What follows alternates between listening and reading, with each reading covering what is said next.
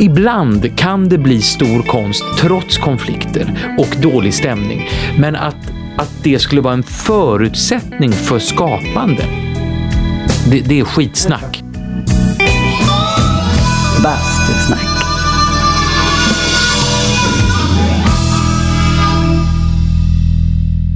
Hej på er allihopa och välkomna till avsnitt 73 av Bastusnack. Podden där jag, David Grandilski, sätter mig i bastun och snackar lite med någon av mina vänner och bekanta som ganska ofta jobbar i samma bransch som jag, nöjesbranschen. Denna just nu fullständigt eh, arbetsbefriade bransch. Man skulle nästan kunna säga att vi har yrkesförbud. Jag känner ingen som arbetar för tillfället. Det är ju lite tråkigt. Jag vet inte när vi får jobba igen. Den här eh, snacket som vi snart ska höra med Andreas T. Olsson gjordes dock för någon dryg månad sedan. Sen kom det lite saker emellan, feber och sånt. Så han har inte hunnit eh, sätta ihop den här först nu. Men å andra sidan så är det ganska skönt att höra ett snack som inte handlar om virus. För det tänkte vi inte alls på då. Andreas T. Olsson är en fantastisk teaterman för er som missat honom. Vi pratar ganska mycket om en föreställning som heter Den sista kabarén som gjordes på Stadsteatern, på Soppteatern på Stadsteatern i Stockholm. Vill man se den så går det ju nu faktiskt tack vare alla karantän eh, så, så går det att se den på Kulturhuset Stadsteaterns hemsida där det faktiskt finns en play-sida. Så sök på mm, Stadsteatern och Soppteatern så, så kommer ni dit på nätet och hittar den play och så kan ni se den sista kabarén. Gör det! Den är skitbra. I övrigt så mm, tycker jag att vi eh, förpassar oss eh, omedelbart till bastun och Andreas T. Olsson. Bastusnack. Det som roar mig, det är ju sånt vi kan prata om också, men det som roar mig med den här formen är ju ändå att det är att det på ett sätt är ofiltrerat. För att när man, eh, jag tänkte på det senast häromdagen, jag läste en intervju med mig som de gjorde i där, fyra sidors intervju. Mm. Och så tänkte jag, jaha, ja, ja. Och det är ju, ja, det, där står ju ingenting som jag inte har sagt. Nej. Det är bara det att, jag förstår hur det är, de måste hitta en vinkel. Ja. Varför ska någon läsa en intervju med Andreas T. Olsson som inte folk i Gränna vet vem det är? Då måste man hitta en vinkel in på. Mm. Han är en sån här person. Mm. Ja, och, och det där kan man bli lite trött på, där man Mm. inser att bara för man har sagt det en gång så blir, det en sanning på något sätt. Därför är det skönt att få bara liksom prata Men det tycker fritt. jag är ju kul med dig också, att du är så många. Och det tycker jag är roligt. Jo, men du har ju lyckats, alltså, nu går jag rakt in här, men du har ju den här, om man ska vara fördomsfull, du, du, du, du har anammat och lyckats fånga upp på ett fint sätt den här Dramaten, aktör, Ja, ja, ja, ja. eh, pondusen. Samtidigt som du kan vara en, fräck komiker med självdistans också. Ja, ja, ja, ja i Det är bästa inte- fall, ja. Ja. Nej, men det, ja, men en just det, kombination ja. som inte är helt vanlig. Just att man antingen är man lite så här tjusig eller så är man lite bara rebellisk och dissar saker. Men du lyckas ju göra både och. tycker jag. I, I vissa stunder kanske. Jag brukar också in- inleda eh, efter att jag fick en, en, jag en liten eh, masterclass-poddning och fick goda råd av Anton Berg som Ja. gör den här podden Spår. Och han sa "Ah, det var jättefint, men jag förstod aldrig din relation till gästen förrän efter 40 minuter.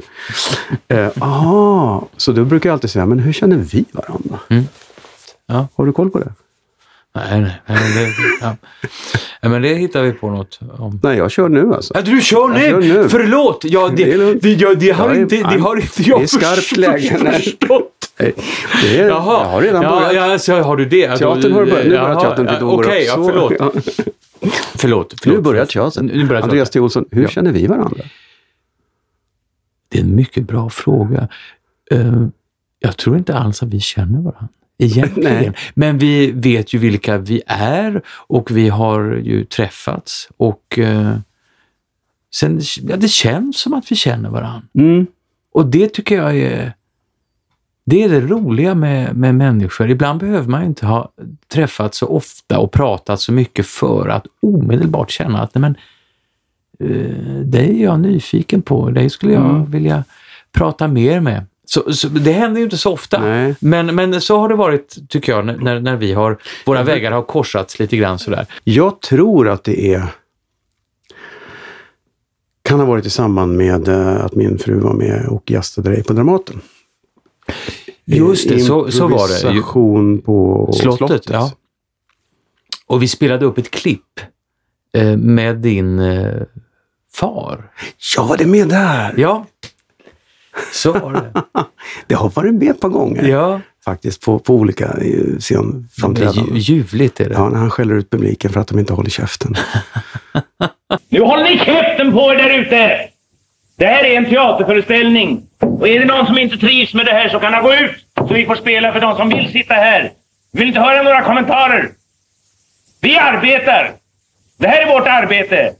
Er uppgift är att titta och titta och skratta när det är roligt och gråta när det är tråkigt. Men inte att lägga er i spelet! Det är en förolämpning utan like! Och jag finner mig inte i det! Är det någon som vill lämna lokalen så går det bra nu! ja, för det ja. som är så underbart är att han är så, han är så välformulerad. Mm. uh, och, och, som gör att man också tänker att ja, det där var väldigt bra sagt. Ja. Eller hur? Ja. ja. Han, han, han skakar och så går han tillbaks man hör på rösten att det till och med darr på rösten. Kommer du ihåg vad det var för pjäs? Ja, det, nej, pjäsen känner jag inte till. Det, däremot så vet jag att det är 1961 ja. I Borås. På eh, Borås stadsteater, eller om det fortfarande var Borås kretsteater då, det vet jag inte. Um, och det finns några tvångskommenderade, typ unga beväringar, eller möjligtvis skolungdom. Och det är någon kärleksscen. Och de har suttit och... De tyckte, det är unga killar som tycker det är genant och så ska ja, ja. de lallas. Och till slut så orkar han inte. Och jag känner igen det där, för jag gick på, jag gick på en skolföreställning här uppe på dieselverkstaden med, med äh, min, min svägerska äh, Anna Fastedt och Ulf Evrén gjorde en föreställning i Boulevardteaterns regi. Och då var det högstadiepublik. Trots att man hade talat om det före, om det här med kameror eller telefoner, ge fan i dem och var tysta och sitt still. Tycker ni det är tråkigt, stör inte kompisarna åtminstone.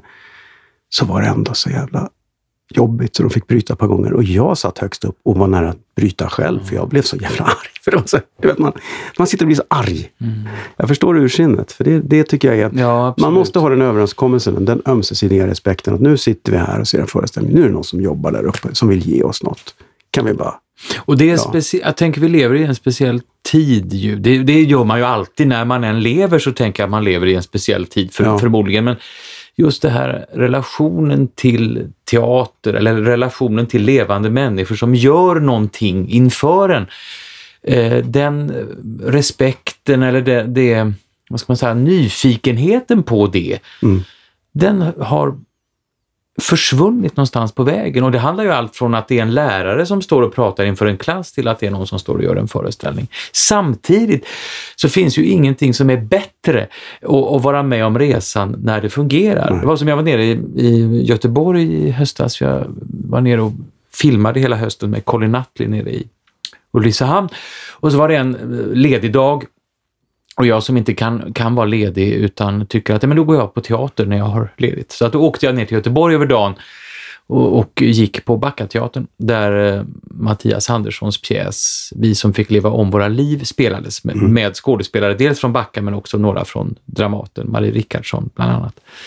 Så jag var där och såg den mitt på dagen, klockan ett, kommer dit och Eh, det är inte ofta man går på teater och känner sig uråldrig, men det var jag verkligen. Det var jag och, och tre eller 400 gymnasieungdomar. Det var vi som satt där. Och man kommer in i salongen och man känner hur liksom, det, det, det, är, en, det är en stämning som man känner, det här, hur ska detta gå?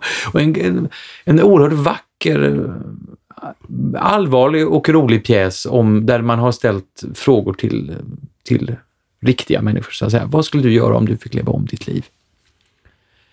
Och det var väldigt stimmigt i publiken i, i, i början och de, de skrattade åt, eh, vad ska man säga, åt fel saker. Och de, de tyckte det var pinsamt när två män på scenen liksom blev lite förälskade i varandra. Alltså de, de blev osäkra på vad är det här som händer? Men sen efter en halvtimme, 45 minuter så känner man att ah, nu sitter de där och nu lyssnar de och de, de, de skrattar och gråter och tänker. Alltså det, och då är det underbart. Då känner man sig som en liten farbror som sitter där och, och känner att jag har fått va- vara med om deras resa in i att förhoppningsvis tycka att det här med teater, det kanske, det kanske är kul, det kanske är spännande.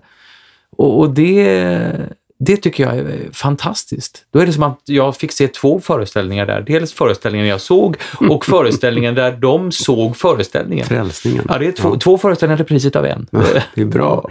Men det där är, ja, jag håller med dig. Men jag, jag tror också det finns en black om foten för teatern är att det är så jävla svårt. Jag tycker det är så sällan som man blir gripen på det sättet. Oftast Ja. är man sådär, särskilt om man då som, som vi är, är lite skadade och man går och ser det mycket. Så blir det så här, "Åh, jaha, ja men det var väl okej. Men då och då så kommer det här ögonblicket när det bara lyfter på ett sätt som man, vad hände här? Det är ju helt, då är det värt allt. ja, visst. För då slår det film eller vad du vill. Och det där jagar man ju fortfarande, Mm. både i, när man jobbar själv naturligtvis, men också att, att se saker. Alltså jag återkommer till, eh, jag har ett, ett som jag har sagt så många gånger nu så att det nästan är som att det är jag som har sagt det. Nämligen, eh, en av mina stora förebilder och idoler har alltid varit Barry Humphries som gör Dame Edna är väl det han är mest känd för i Sverige. Och jag såg honom första gången i London när jag var 18 år tror jag. Och då stod han på scenen som Dame Edna och så sa han, apropå någonting, jag kommer inte ihåg varför, så sa han att jag var på teatern igår och det var så tråkigt. Åh, det var så tråkigt, de pratade bara med varann. Jag hade på mig en ny klänning och de nämnde inte den med ett ord. Och jag tänker på det där, det här, det var så tråkigt, de pratade bara med varann. Hur sant det är. Eh, och jag återkommer ständigt till det där, för jag tycker att teaterns viktigaste uppgift är att vara till för publiken och att vara underhållande. Därmed inte sagt att, att eh, det behöver vara eh, fars, revy, operett, eh, kabaré eller alltid. Det kan vara Pinter, det kan vara Beckett, det kan vara Shakespeare. Det finns inget som är så underhållande som, som dem. Men även i, i svarta pjäser så finns ju en möjlighet att, att vara underhållande, det vill säga att det finns någonting som får publiken att att bli underhållen av, känna att man hålls under av det som händer. Men det här när man går på teater eller, eller för den del eh, film och konserter och opera och vad man vill. Det här när man känner att nej, men det spelar ingen roll om jag är här eller inte. utan det det är någon. Ja, Ja. Mm. det är något som händer där uppe som inte har med mig att göra och det finns ingen vilja att nå mig.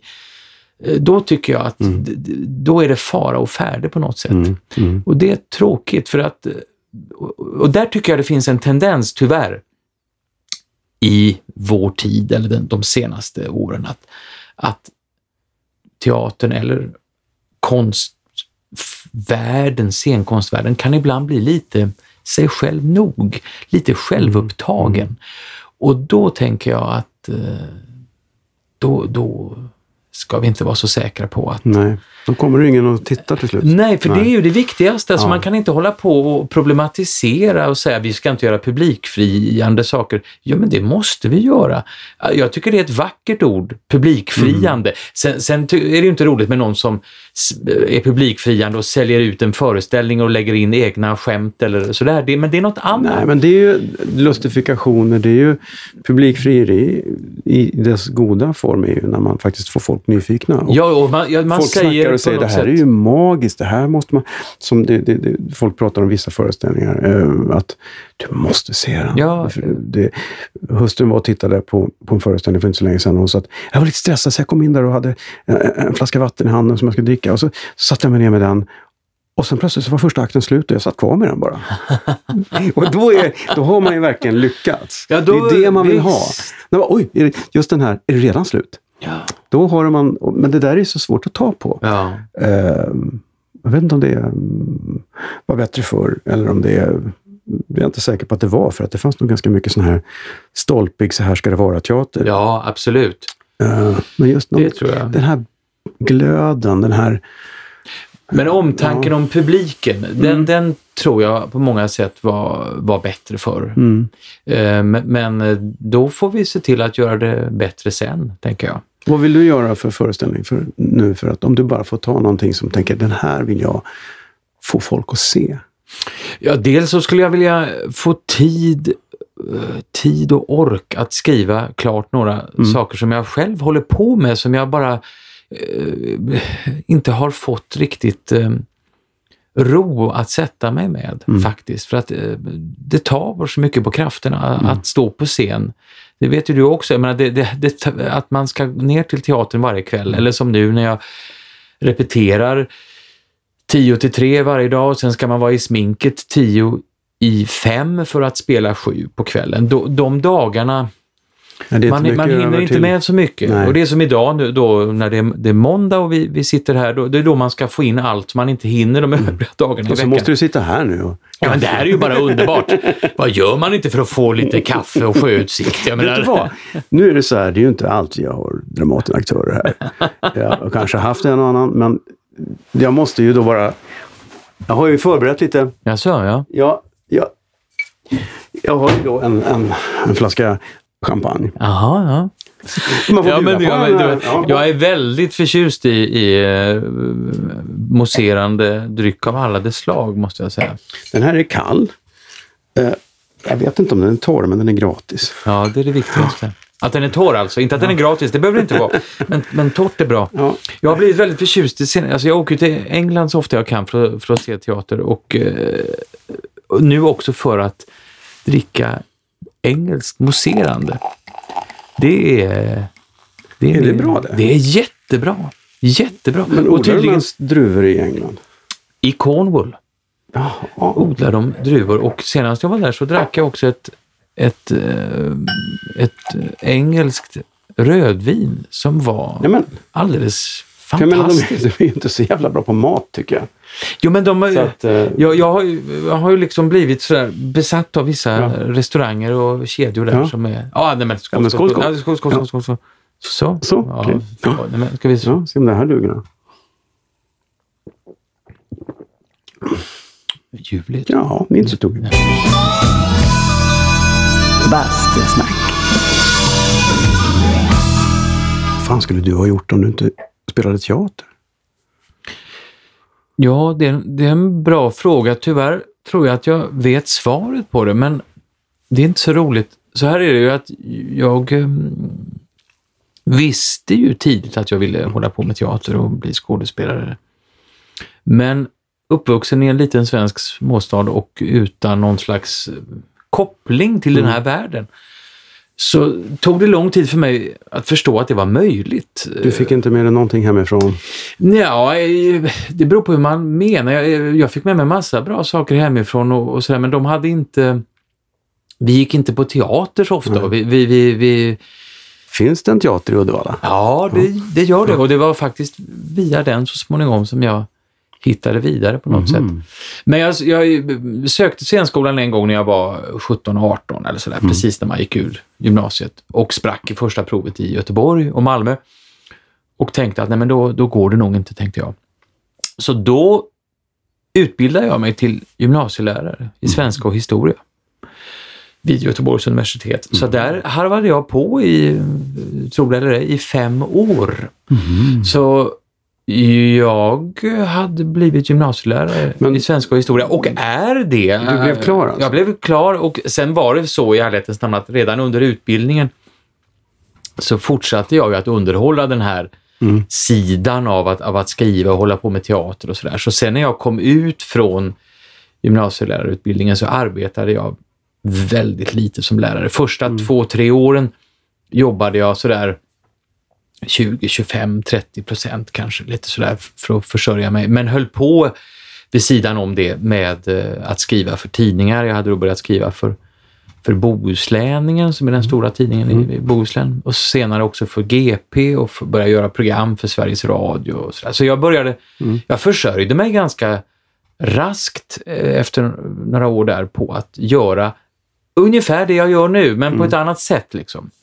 Så, så att... Eh, Ja, du är lite dömd till att jobba med det här. Ja, ja, ja, på Du hade ingen vis. val, Nej, ja. men till slut så blev... Och sen blev det så efter några år där då, där jag inte alls jobbade som lärare utan bara höll på med, med, med, med, med, med skrivande och att göra kabaréer och, Mm. och teater och sätta upp egna grejer sådär. så kom jag i kontakt med den professionella teatern i Bohuslän, som, eller i Uddevalla som, som hette då Bohusläns teater. Mm. Där jobbade då, gud förbjude, riktiga skådespelare Mm. som hade gått scenskolan i Stockholm kan du Oh. tänka dig.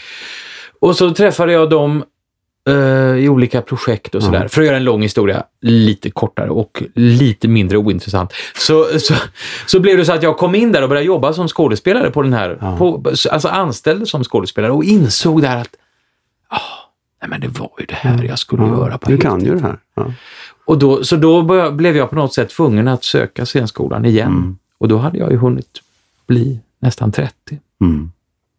Men så gick Det det, är ju. ju en och annan som kommer in trots att de är så hutlöst gamla. Ja, ja, kan du tänka dig. Det, det, Jag, du förstår, jag använde nämligen, jag hade nämligen läst om Claes Månsson. ja, han var ju fruktansvärd. Han var över 30. 32. Ja. 32.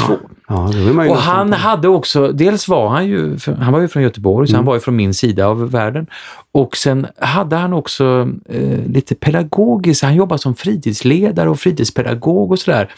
Så jag tänkte att är jag bara nu under 32 och dessutom har lite pedagogiska erfarenheter, då finns ju en chans. Det, då, då, det, det har ju visat sig att det, Ja. kan vara ett vinnande koncept. Ja. Och kan du tänka dig sen när jag kom till, efter scenskolan, när jag kom till Dramaten och fick eh, loge, nyckel till loge där, då fick jag Claes Månssons loge. För han var tjänstledig då eh, och eh, kom inte tillbaka sen heller, för han sen gick han i pension. Så att vi har aldrig jobbat ihop där. Men, men det var någon sådär, för mig var det en sån lustigt sätt att knyta ihop mm. alla dessa säckar. Ja. ja. Det där tycker jag är så tråkigt att man kan bli för gammal. Man kan väl börja när man... Det, det, fan, antingen har man det eller så har man det inte. Sen kan man ju alltid lära sig tekniken, men jag tycker att det finns inte så många skådes, dåliga skådespelare över 35. Alltså har man hållit, hållit näsan över vattnet så länge så har man förmodligen någonting att komma med. Ja, ja, ja, visst. Men, visst. men äh, ålder, ja, man blir ju bara bättre och bättre. Alltså de, de flesta som är riktigt gamla är ju också riktigt bra. Det är som Ja. med musik, man finslipar instrument. Så länge man eh, är nyfiken Ja. och intresserad och liksom har en idé om att man ska vidare någonstans. mm, det här, Om man bara ska sätta sig till rätt och tänka, men nu är jag nöjd med min position eller Mm. nöjd med att ha blivit det här, så då är det ju, ja, det finns en, säkert en del som trivs med det. Men, Jo, men ja. alltså det kan ju också, man kan ju också känna att det går lite fort. Om du, du, du gick ju direkt från scenskolan.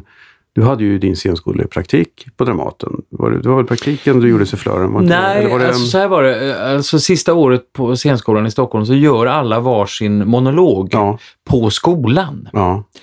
Eh, och spelar upp under en, en veckas teaterfestival kan man säga. Och där gjorde jag sufflören, eller, det, eller en, ja, man kan säga 58 minuter var föreställningen då. Nu har den blivit lite längre sen den hade nypremiär sen på Dramaten. Mm, mm. Så att, eh, och där var det så att Gösta Ekman och Marie-Louise Ekman, och Marie-Louise var ju då chef på Dramaten, eh, var tittade på den föreställningen.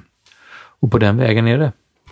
För man kan också känna att det går ju jävligt fort. Många går ut scenskolan och sen så är det, så är det massa års kämpande Mm. på små teatrar här och var och så innan man, om man nu, alltså nu ska inte jag säga att målet i skådespeleri är att hamna på Dramaten. För det, det, det kan man diskutera i timmar. För det finns ju de som säger nej, målet i skådespeleri är att överhuvudtaget få spela teater var Exakt, som ja. helst. Men jag tänker att det finns ju säkert hos folk som går på scenskolan så är det ju så här, åh, tänk att få Dramaten. Så får du Dramaten så. Då är det ju lite lätt att bli fartblind och känna, wow, jag är här nu. Vad fan, vad, vart ska jag sen då? Mm. Vart går man vidare? Ja. Ja, så var det. För, det. för mig var ju det också ett, ehm, ett, ett eh, tydligt mål med min utbildning skulle jag säga. För Mm. att, Du eh, ville dit. Det var det som var... Jag som hade väldigt mycket med Marie-Louise Ekman att göra som, Mm. som då var chef där. Eh, och eh, jag menar, jag gick ju... Eftersom jag började scenskolan så sent i livet ändå, jag hade ju glädjen att komma in Mm. så sent. Så hade jag också, till skillnad från, mm, tror jag, en del av dem jag gick med och till skillnad från en del andra som går fortfarande, jag hade en väldigt tydlig bild över varför jag ville gå scenskolan Mm. och, och vart jag ville med det. Eh, och eh, sen hade det ju, slumpade det sig så att mina vägar korsades med Marie-Louise och med Mm. Gösta. För, att, för det tänkte jag på när jag, när jag började scenskolan i Stockholm. Jag vet jag, första veckan sådär när jag gick här, tänkte jag det här kommer bli bra, det här kommer bli roligt. Det var en Mm. rolig grupp, klassen och, och eh, bra lärare. Man- Allt man kände att men det, här, kan- det här kommer bli bra de här åren. Men hur ska det gå sen? Tänkte jag. För att här har jag flyttat upp till Stockholm. Min son Edgar var nyfödd. Han föddes i maj samma år. Han var liksom tre, fyra månader. Jag flyttade upp med och min fru Maria. Jag kände ju inte någon Nej. i en värld där alla säger, och vet, det bygger på kontakter, man måste ha kontakter. Och jag tänkte, jag har inga kontakter alls. Jag, för så var det verkligen. Jag, jag, hade ett, jag hade ju då försörjt mig, inte tio år, men liksom eh, fem, fem sex, sju, åtta år eh, i Bohuslän. Eh, liksom Uddevalla, Göteborg med omnejd liksom och gjort saker och hade ett, ett, ett hyfsat kontaktnät där nere för att kunna försörja mig på, på, på det jag gjorde då. Men i Stockholm, inte en människa. Och då, och, då, tufft, ja, och då tänker jag sådär, Hur ska jag? Mm. det stämmer inte. Alltså alla de där klyschorna man matas med, Mm. du är för gammal för att gå scenskolan, eller det bygger på kontakter. Nej, det stämmer inte. Man kan också skapa sig möjligheter. Mm. Sen så här i efterhand kan man ju se att det var säkert mycket slump och, och, och tur och massa saker att, att det gick som det gick Mm. för mig. Men lik förbaskat så var det inte att jag seglade in på någon räkmacka på, nå- på något vis eh, för att jag var den jag var. Eh, utan det gick bra trots att jag var den jag var. Eller på grund av, jag vet inte. Jo, men du har ju Men- också en, eh, en kärlek till teatern på ett sätt som inte... Folk blir skådespelare av så många olika anledningar. Vissa blir det för att det finns ju ett visst mån av, alla har ju ett visst mån av exhibitionism i sig. Och, och eh, det finns ju liksom en skala mellan folk som, det är bara teater, teater, teater och sen så andra änden av skalan är jag måste synas, jag måste synas. Mm. En, grovt förenklat. Ja, ja, ja, ja. Men jag, du, du, du är ju väldigt mycket brinnande för, för konsten och, och eh, det lyser ju igenom. Det, det märks ju. Du tar det på allvar. Och det, det, det är också hur, en hur hemlighet. märks det, tycker du? För, att, för det, där är ju, det där är man ju fullständigt blind Ja, det är för klart för själv. sig själv. Alltså- jo, men det märks i, i, i hela ditt... Om man, om man träffar dig efter en föreställning och diskuterar den. Eller vad man såg, jag var- såg på den här soppan ni gjorde nu. Som Ja, just det, kul. ja. Den sista kabarén. Så är det ju... Då är det inte bara tja vad kul, utan då är det, du är på riktigt intresserad av hur kändes det här? Vad, alltså, Mm. Det är inte så att du säger vad kan vi göra bättre och så, men efter hundra. Men, men du har, du, och det ser man ju också när du står där, att du, du gör det för att ja, du tycker det är så jävla kul. Det syns ju. Och det, Ja, det, det, det är därför man blir påverkad av det också.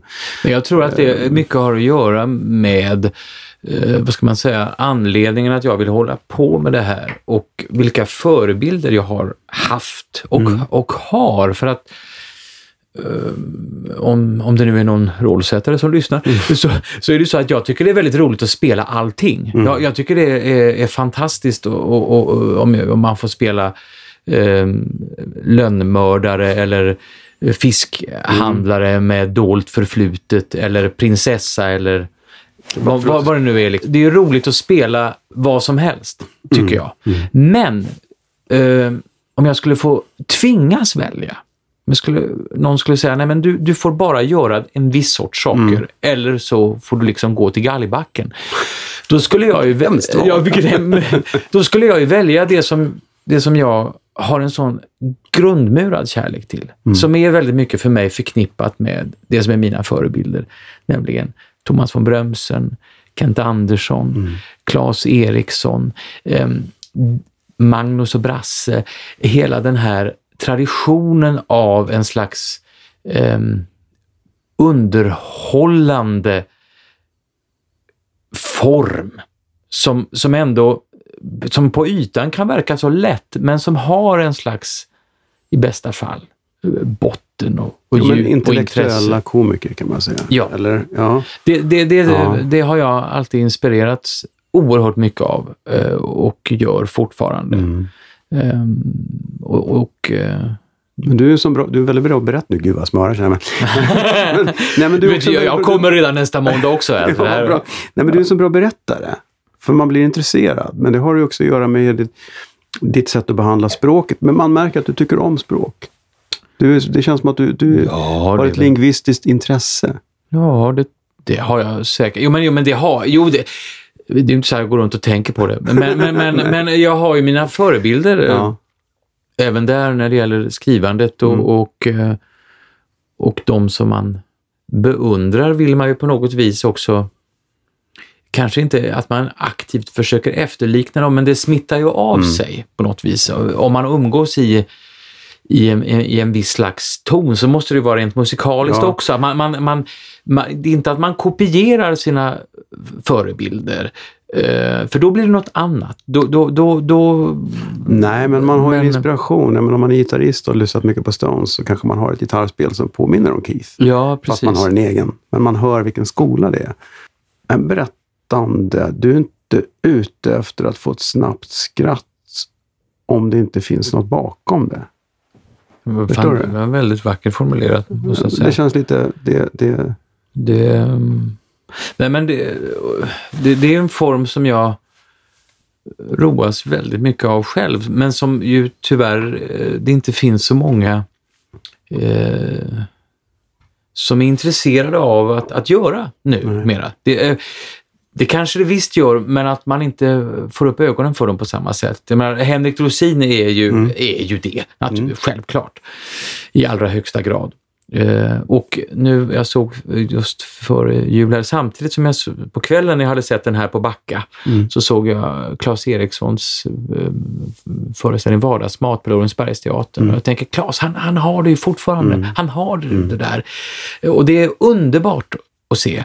För där finns ingen gräns mellan scen och salong, upplever man som publik. Det är som att man sitter så här Mm. med, med, Claes och han berättar eh, sina historier och läser sina, sina dikter och sjunger sina sånger. Det är väldigt vackert att vara i närheten med någon som man känner har ett ett patos, ett engagemang som inte nödvändigtvis handlar om någon slags höger och vänsterskala utan som handlar om en slags eh, humanism. Och det tycker jag att man ibland... Eh, det är, så, det är så patetiskt att sitta och säga att det kan man ibland eh, sakna. Som att det fanns förr och att man önskar tillbaka till någonting som var förr. Och det, det, det har jag blivit lite allergisk emot. Jag tycker det, hellre, det, det är bättre att ha blicken framåt. jag tänker, herregud, Grotesco gjorde sin eh, flyktingmusikal. Ja, precis. Där har du ju samma patos, kan man väl säga. Verkligen. Eh. Verkligen. För jag har blivit... Jag, jag var... Alltså, om vi hade setts för 10-15 år sedan, då tror jag du hade suttit här med en person som var mer tvärsäker och lite, lite lillgammal. Hade kanske pratat lite så, jag vet inte. Men jag har, jag har alltid varit lillgammal, men har, nu på senare år känner jag, nej, men nu känner jag mig väldigt bekväm med den ålder jag är. Mm. Och jag har blivit lite, sådär, lite allergisk emot, du vet den här eh, tendens som finns att man, de här som glorifierar allt förr. Åh, Hasse och Tage. Tänk, om- finns inget bättre. Och Beppe Wolgers och Karl Gerhard och Povel Ramel var fantastiskt. Och så gör man ett litet Karl Gerhard-program och man gör ett litet Povel Ramel-program och ett Beppe Wolgers-program och ett Svenska ord-program och så turnerar man med det. Och, Åh, vad bra det var. Så bra blir det aldrig igen. Och, och det där tyckte jag, jag var så förtjust i det där, men nu kan jag tycka att nej, jag tror att hade Karl Gerhard, som jag beundrar gränslöst, men hade Karl Gerhard kommit tillbaka nu, 2020, och upptäcker att det finns människor som åker runt och gör Karl Gerhard-program. Jag tror att han hade, jag tror han hade blivit vansinnig. Att vi ska se satir 50 år senare som, som redan då var oerhört exklusiv och, och bitvis exkluderande för den var så infam. Och den, den, den gick över gränsen på ett sätt som gjorde att det var bara de riktigt initierade ibland som på allvar förstod hur elakt det var. Och det är samma med Hasse och Tage, eh, tycker jag. jag. Jag älskar Hasse och Tage, förstås, och inspireras av dem oerhört mycket. Men det här när man bara lutar sig tillbaka och säger åh, Mm. det här var, och vad fantastiskt det var. Ja, men, men låt oss försöka Mm. inspireras av det för att göra något, någonting som är nytt, men i gammal anda. Man kan, men, men inte bara det här att man sätter nya texter till gamla sånger och sådär. Då tycker jag man gör det väldigt enkelt för sig alltså, eh, faktiskt. Jo, men man, man måste ju kunna tänka att ja, men om de kunde kan väl vi. Ja, exakt. liksom, vad, vad utgick han ifrån? Vad utgick Gerhard ifrån? Jo, han blev förbannad och så drämde han ihop någonting. Så blev det liksom eh, den ökända hästen från Troja. Ja, visst. Och sen, för, sen tar det, det tar sig nya vägar. Mm. Jag menar, vad, vad skulle Gerhard gjort idag? Han, han kanske hade haft en blogg eller en, en podd. Mm. Eller liksom, det, är Ja, också, visst. Ja, det, är, visst. Mm. det är också sådär ibland att man, det, och det, det hemfaller jag också ibland till att säga, ja, det finns ingen som Gerhard. Liksom så här. Men det, kan, det gör det Jag visst, det är bara att man inte när man, upptäcker. när man, går, när man, när man tittar på, på de man går ut och tittar på och de man träffar och så, så inser man att ja, men man sitter här och pratar med dig eller jag sitter här och pratar med Per Andersson. Och det här är ju människor som för mina barn kommer att vara What the? Ja, det, är ju de, det var ju han. Oj! Och så, nu är det ju bara någon sorts, vi är ju liksom jämngamla ish och man bara hej hej vad kul allting är. Men så hade ju de det också. Jag tror inte de såg sig själva som någon sorts Nej. gudar eller någon sorts... Men däremot så när åren går, jag, jag kan tänka tillbaka på mina år på Dramaten när jag jobbade med en föreställning som Hasse Alfredsson satte upp. Och då var det Lena Nyman, det var Sven Lindberg, det var Siv Rud, det var... eh, liksom ja, var du med i den? En ja, liten ö i havet? Ja. Ja, just det.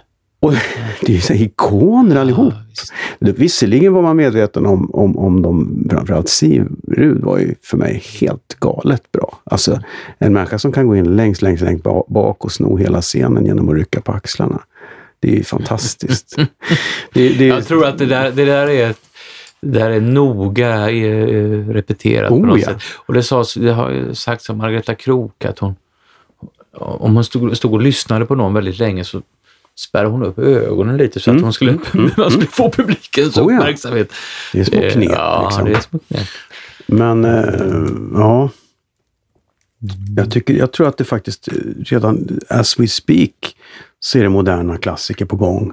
Fastän man Ja. inte ser dem. Jag Absolut. att, för att det finns, då på den tiden så, så eh, alltså, ska man säga, det fanns säkert jättemycket revyer och grejer parallellt med Karl Gerhard som är bortglömda idag. Visst, Visst är det så. Ehm, Det man, det man ändå kan säga tror jag är att just satirens eh, position i Sverige eh, är det lite si och så med, kan Mm. jag tycka. Om man jämför med England till exempel. Jag ser väldigt mycket på brittisk eh, TV där de ju har, eh, fortfarande går ju där Have I got news for you, alltså eh, snack om nyheter som det heter här. Det går ju som tåget varje, varje år, år ut och år in. Och, och de har eh, en annan serie som heter The, The Mash Report och That was the week that was. Alltså de, de, de här serierna lever ju fortfarande.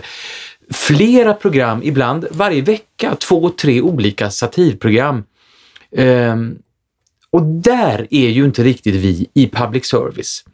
Ehm, och det är ju ett tecken på någonting ändå. Och när man har försökt göra eh, till och med sådana här panelshower som QI och eh, Would I Lie To You på svenska, så blir det liksom inte bra. Det blir, det blir väldigt taffligt och man känner varför? Var, men det jag, har var till, jag var till och med med i, i, i det här uh, Would I Lie To You på svenska, tror du jag ljuger, första säsongen, ett avsnitt. Och eh, kände redan när jag satt där, nej, vad va, va, vad är det här? För det finns inte Vi har inte den traditionen. vi har inte den traditionen. Just det här att också eh, som britterna, alltså jag romantiserar ofta britterna på ett löjligt sätt, men det finns också ett sätt att röra sig mellan högt och lågt. Eh, med referenser, med utgångspunkter, angreppspunkter på ett sätt som väldigt få har tillgång till här faktiskt. Ehm, och och det, det, så är det. Men det grundar sig ju att de har lite mer klassamhälle än vad vi har också tror jag. Ja, på gott och ont. Ja, så jag menar, ja, vi- det, det finns ju en baksida av, av alla mynt naturligtvis. Vi är lite mer, lite mer folkhemsskolade Ja. ehm, eh, här på något sätt. Och sen är det också så här att man gör gärna satir, men det får inte vara elak.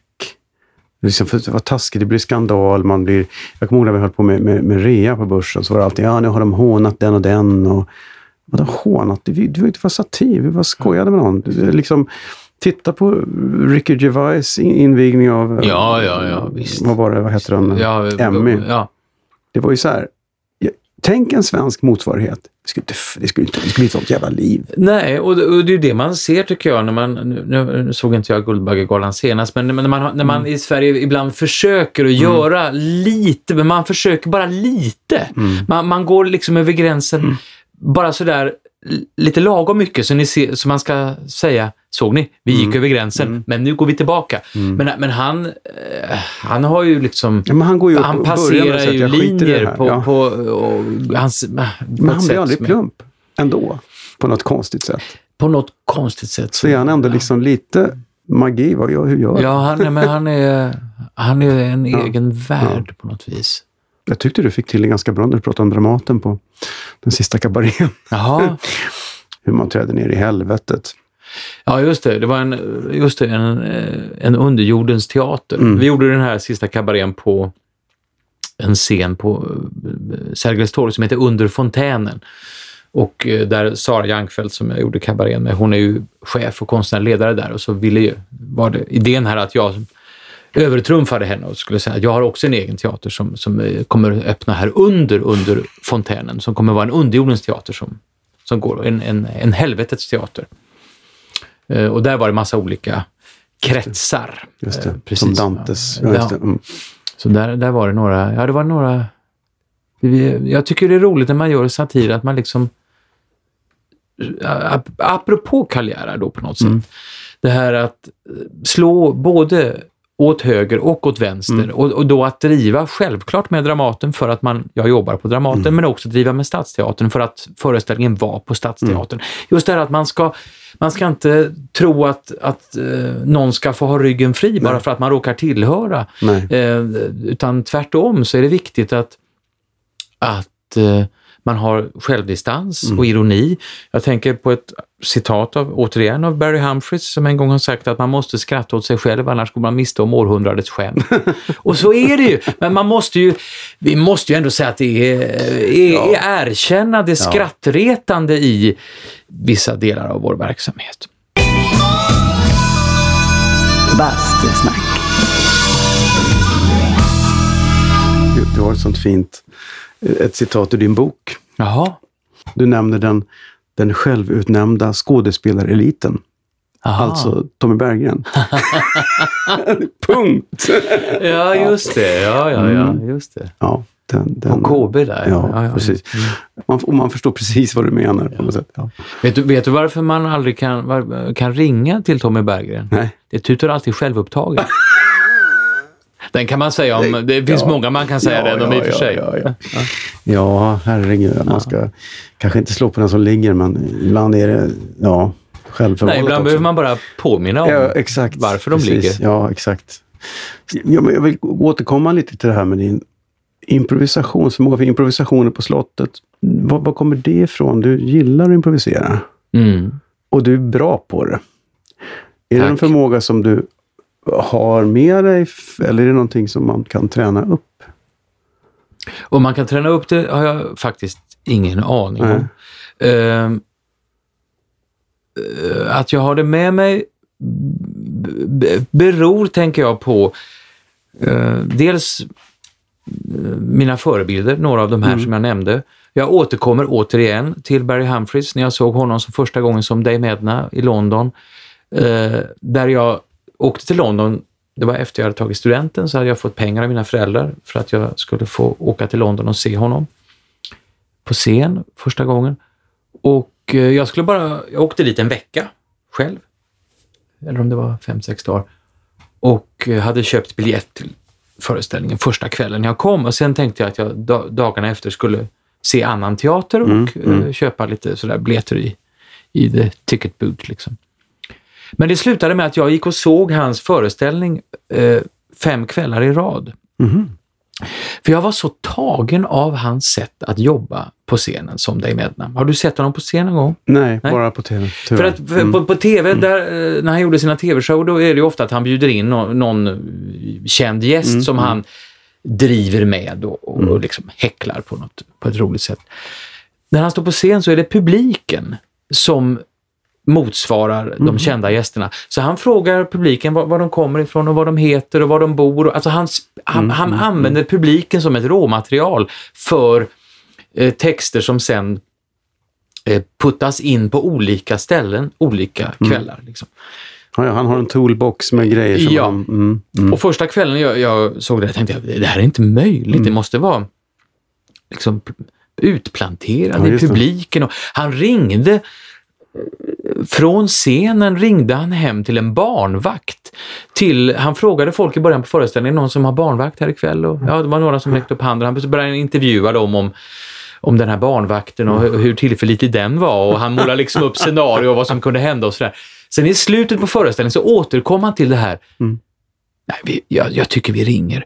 Och det här var ju långt, det här var ju liksom 97 eller 98 jag var där, så det var ju före mobiltelefonerna liksom hade slagit igenom. Så han, det var, gick de ner någon assistent i salongen där, fick telefonnummer. Han ringer upp från scen i West End till en barnvakt som sitter hemma någonstans, som svarar och som publiken sen får ställa frågor till. Alltså det var helt absurt. Och så gick jag tillbaka några kvällar för jag tänkte det här kan inte, det här måste vara riggat. Men nej, det var det Det inte. roligt. Så där, apropå, långt svar på, på, en, på en kort fråga, eller eh, en öppen fråga med improvisationen. Eh, för mig var, var det en sådär game changer, Ja. som, som man säger på svengelska. Att där kände jag att det där skulle jag vilja prova. Mm.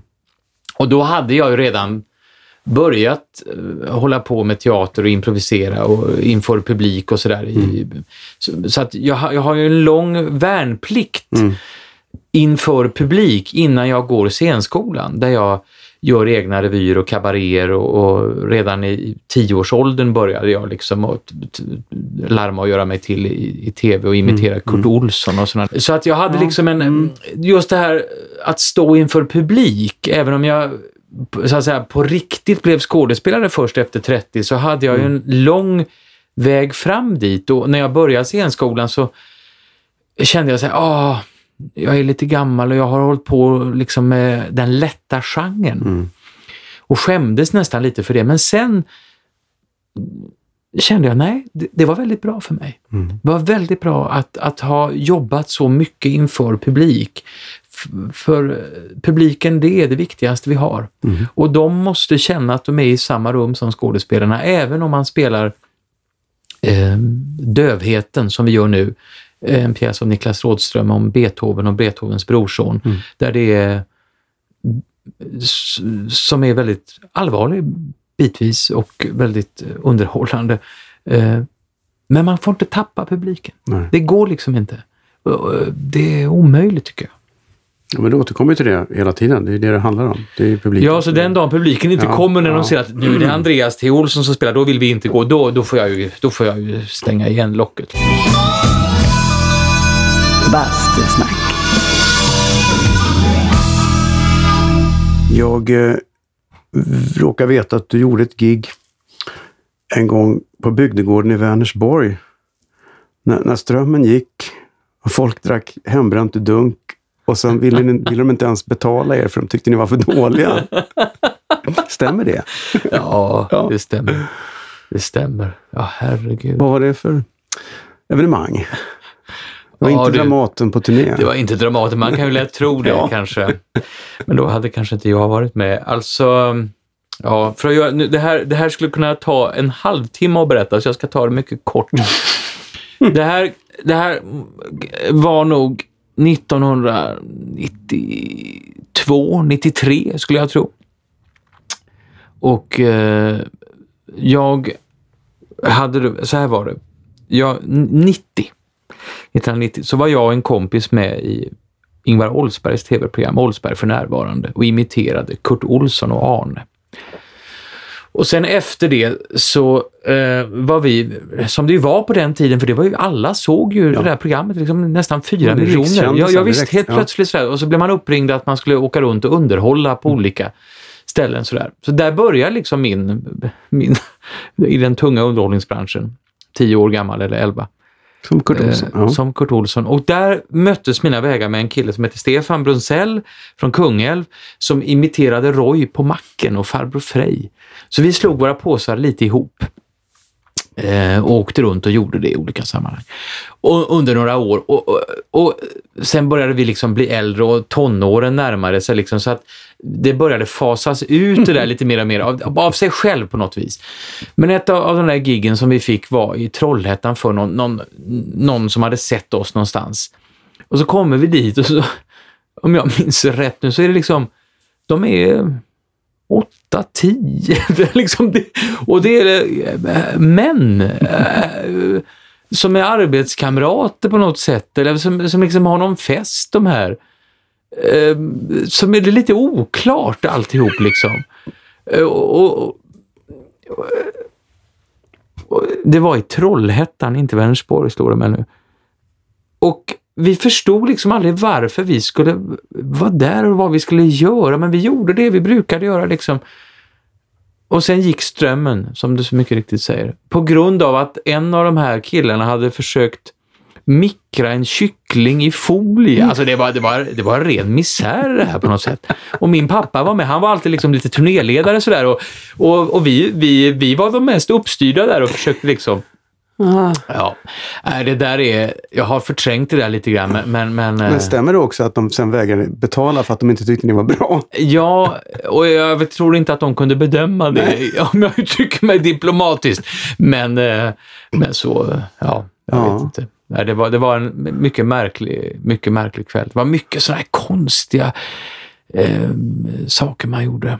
Jag vill ju liksom bara se dig. Jag funderar på att hyra in dig och Brunsell nästa gång jag fyller år bara. Ja, Ni precis. kan köra ert gig. Ja, det gick ju illa för oss. Jag hamnade på Dramaten och Stefan hamnade på, på Skansen som kapellmästare i Allsång på Skansen. Alltså, det kan ju inte... Alltså, liksom, vi fick ju våra straff, kan, man, kan man säga. Ja, Ja, ja det, är, det är lustigt det där på något sätt. ja, men alla har ju gjort, man ska göra de där giggen också. Det, Ja. det, Jo, fast inte så tidigt. Inte, inte när man är 13, 14. Alltså, man har sett, man har sett liksom baksidan av, av myntet eh, tidigt på något vis. trodde de att de hade bokat originalen och fått dem jävligt billigt liksom? Ja, det kanske var Det känns ju så. Ja, det var en av dem där i alla fall som ju var han som, som hade förstått vad det var. Men det var å andra sidan han som inte ville betala, så att jag vet inte.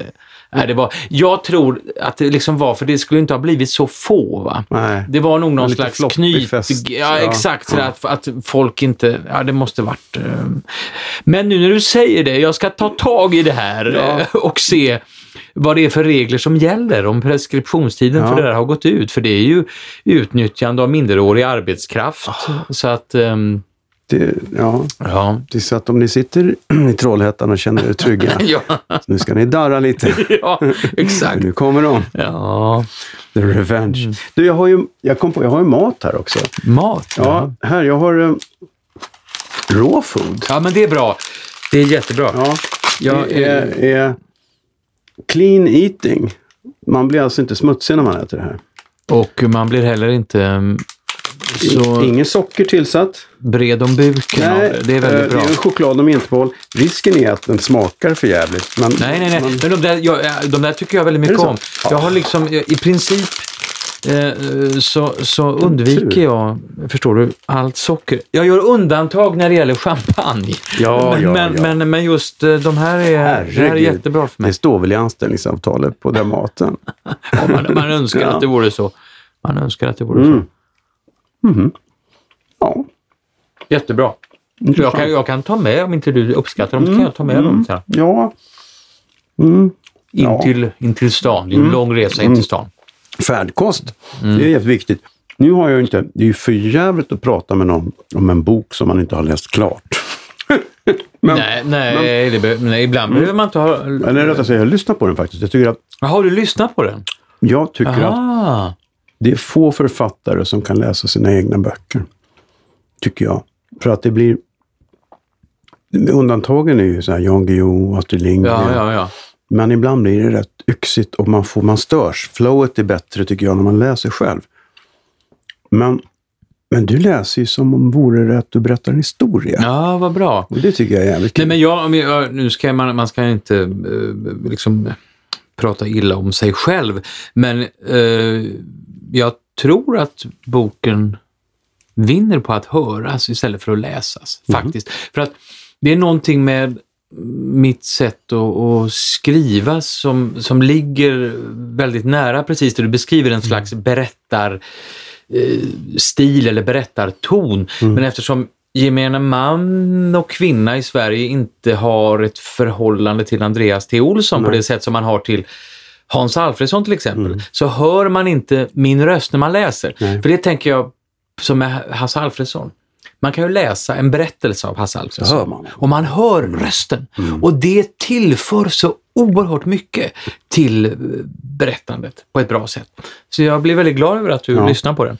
Ehm, så att... ehm, Men jag, blir, jag kan inte låta bli och uh, bli lite undrande i hur mycket av, av eh, eh, Thomas Rapp som är du jaha, egentligen. Det är ganska, jag får en känsla av att det är en hel del faktiskt.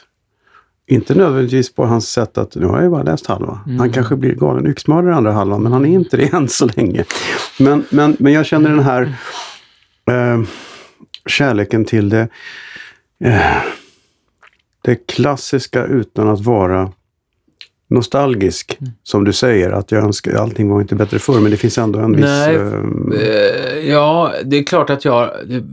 Det, är klart att man, vad ska man säga, hämtar ur sin egen fatabur på, på något sätt till, Ja. till det man annars... Var ska man annars hämta ifrån? Eh, men... Eh, Jag kan tänka mig att du också tar en, en promenad och väljer den vackraste vägen istället för den kortaste vägen. Men det är kanske bara en fördom. Ja, det Ja. gör jag faktiskt inte. Nej. Ska jag, säga. Jag, jag, är- för jag är alltid väldigt, jag är väldigt sådär, alltid ute i sista sekunden, ja. alltid med allt. Så jag måste alltid ta den snabbaste vägen. Jag hade, jag hade velat ta den vackraste vägen. Nej, men jag skulle säga, om jag uttrycker det enkelt, så skulle jag kunna säga att ja, men Thomas Rapp, jag skulle kanske kunna ha blivit Thomas Rapp om inte jag hade valt eh, en annan väg i livet. För han är, eh, det kommer du märka när du, när du läser klart eller, eller, eller lyssnar vidare, att han är eh, en väldigt stängd person Mm. som använder eh, litteratur och, och konst och mm, musik, film för att förstå verkligheten, för han har svårt med verkligheten. Eh, Han påminner lite om, om sufflören i sufflören som jag gör också, att det här att sufflören i sufflören, han har väldigt svårt för verkligheten. Han tycker om att sitta där med orden och veta vad han ska säga, och, eller veta vad andra ska säga. Det är tryggt. Men, men det är tryggt. Men själv vet han inte riktigt vad han ska säga när han blir utmanad i sin tillvaro. Då blir han liksom stängd. Och på samma sätt är det med Thomas Rapp, att han är en, han är en väldigt stängd person som inte riktigt får ur sig sina känslor och projicerar saker och ting på andra. Så, eh, så att där, på så vis har jag ju, tack och lov kan jag säga, nej, Thomas Rapp är inte, inte jag. Däremot så har jag ju låtit mig inspireras av vissa saker där jag tänker att hade jag inte hade jag blivit för besatt av Karl Gerhard och, och velat gå runt i hög hatt och, f- och frack och, och sjunga uh, vackra flickor, vackra, vackra, vackra flickor vägen. Sådär. Ehm, då hade livet sett annorlunda ut. Så på så vis tänker jag att eh, när jag, det skrivande som jag håller på med så skriver jag ofta om personer som befinner sig i mellanrummet Mm. och som är ganska ensamma. Eh, För där, utan att göra det här till någon slags snyftarhistoria, för det är det verkligen inte. eh, Så, men jag hade upplevde mig som ganska ensam under min uppväxt. Jag hade kompisar, men jag hade liksom jag hade ett intresse för en värld som, som inte så många andra förstod. De förstod i bästa fall om, om jag var intresserad av Kurt Olsson eller Galenskaparna och sådär. Det kunde de förstå. Men sen när jag började gå på, på, på Stadsteatern och Folkteatern och såg eh, alltså, så här, riktig teater. Det förstod eh, varken mina kompisar eller mina föräldrar riktigt. Varför vill du gå och se en Norén-pjäs som handlar om... Alltså för mig, för mig är det fortfarande så, jag tycker lika mycket om att se eh, en, en fantastisk Norén-föreställning som att se en fantastisk eh, operett eller musikal. För mig är lika, båda lika Men viktiga. det finns ju bara två sorter, bra och dåligt. Exakt. Eh, och, och där, eh, där, är det, där upplevde jag på något sätt en, en slags eh, ensamhet med mig själv på, på något sätt. Eh, Men det är som, ju inte så eh, konstigt egentligen. En lite mindre stad, du har det intresset ja, som skulle kunna eh, uppfattas som inom citationstecken finkulturellt. ja, Eller liksom, det är väl rätt vanligt. ja, att man var tvungen, man fick liksom en, eh, en etikett på sig. Mm. Att han är sån. Och det där, jag tycker inte om när man sätter etiketter Men på, få- på människor. Få tonåringar är ju intresserade på det sättet. Ja, och, men, och sen är det så, jag hade väldigt svårt för att bli låtsasintresserad av det andra. Av, av, av sport och, och idrott och, och, och liksom det där. Det var liksom inte min grej. Så att, därför upptäcker jag, när jag alla idéer jag har i skrivande på olika sätt eh, ham, hamnar ofta där. Det handlar om en sufflör som inte vet vad han ska säga. Det handlar om den här Thomas Rapp på KB som, som blir besatt av, av eh, två stamgäster på restaurangen. Och jag, jag håller på med, med några andra saker just nu, där det är lite som samma världar som det befinner sig i. Parallellt med när jag skriver det, det mer rena kabaré eller, eller Det, det, är, det är ju ett annat spår på något sätt, men det här när man ska gå ner i, när man ska tillföra, vad ska man säga, en slags bottensorg eller tillföra känslor i sitt skrivande som gör att i bästa fall någon annan kan bli rörd eller glad över det. Då, då får man ju gräva i sin egen Ja, men såklart. Det är sandlåda ju de referenserna på, man på, har. på något vis. Ja. Eller, eller i sina egna fantasier om andra. Att man inspireras av andra man ser och hur de kunna ha agerat och sådär. Du har aldrig gjort stå upp Eller har du gjort det? Ja, Det beror på vad du menar. Alltså inte så här. eh, eh, Jag, eh, på ett sätt har jag gjort det, men, men, men inte inte Norra Brunn stå upp på det. Utan jag, jag, jag, det är väl också att jag känner mig mer jag tycker det är väldigt kul. Alltså, vä- alltså Adde Malmberg som är, har blivit en av mina eh, goda vänner på senare år. Eh, jag tycker Adde är, alltså, han, jag tycker han var, var och är, eh, men när jag upptäckte honom, det, alltså, han är så fantastiskt skarp och snabb och, och, och har en, en, en sälta och en allmänbildning som är remarkabel verkligen. Men när jag själv gör liknande, apropå det du såg senast här i sista kabarén, det är ju liksom en, en tradition som är mer Kent Andersson när han gör i sina revyer eller, eller eh, Magnus Härenstam när han gjorde sitt, du vet den här föredraget eh, som ju var väldigt inspirerad av Dave Allen. Den traditionen, den, apropå historieberättaren, histrionen, det är lite mer min min melodi på något sätt. Eh, Och det är ju en slags eh, stå upp men, men som men, men som är i en a, lite annan eh, en annan ton kanske, en annan form. Jag vet inte jag vet inte riktigt vad... Apropå, jag är inte så egentligen så road av eh, genrebestämningar, men, men, men eh, någon sån där rå, kvick ståuppare, det, det, det är jag inte riktigt. riktigt. Och det känner jag mig... Det känner jag att det, det kan andra göra bättre. Det är väl ingen som kräver henne. Nej, men jag, Nej, jag jag- känner jag- ofta att, att din improvisationskonst var ju, jag tänkte på det på Dramaten, där kom det ju en... Jag, där tyckte det var så roligt, i improvisationen på slottet. Helt otippat i ensemblen ingår eh, Magdalena Ribbing. Ja, just det. Ja. Hur, what was that? Det var ju en otroligt udda... Först tänker man, ja, men det här är en kul idé. Mm. Och sen upptäcker man att, för, att för ofta är ju kul idéer går ju över. Ja, man- väldigt fort. Ja. Det var kanske Ja, lite ja. sådär, men, men ja, det höll ju liksom. Hur, vad kom du, kände, kände du henne? Nej, alltså så här var det. Jag, eh, för några år sedan, eh, för att göra en, återigen, för, för, för, för, att förstöra speltiden på det här programmet. Nej, men jag, jag skrev för några år sedan en eh, tv-serie eh, för SVT som hette Taxi, som Felix Herngren regisserade.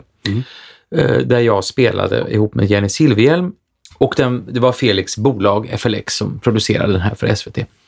Och efter vi hade gjort den så bad Felix eh, och Pontus Edgren, som var chef där, att eh, vi vill att du skriver en långfilm åt oss. Och då presenterade jag lite olika förslag och sen valde de en av de här idéerna och så skrev jag ett långfilmsmanus. Det kommer en förklaring till Ribbing strax. Den här filmen hade arbetstiteln Bara vänner och handlar om ett par som eh, är på parmiddag hos ett annat par och där det andra paret säger till dem, ja, vi, nu är det, vi vill göra slut med er. Vi tycker att de här parmiddagarna som har pågått i åtta år, de ger inte oss något Enough, längre. ja. Ja, de liksom, enough is enough. Eh, och det här lämnar det här, det här paret som då blir, blir avpoliterat, de blir alldeles skakis på något sätt. Och de upptäcker då, de har inga vänner.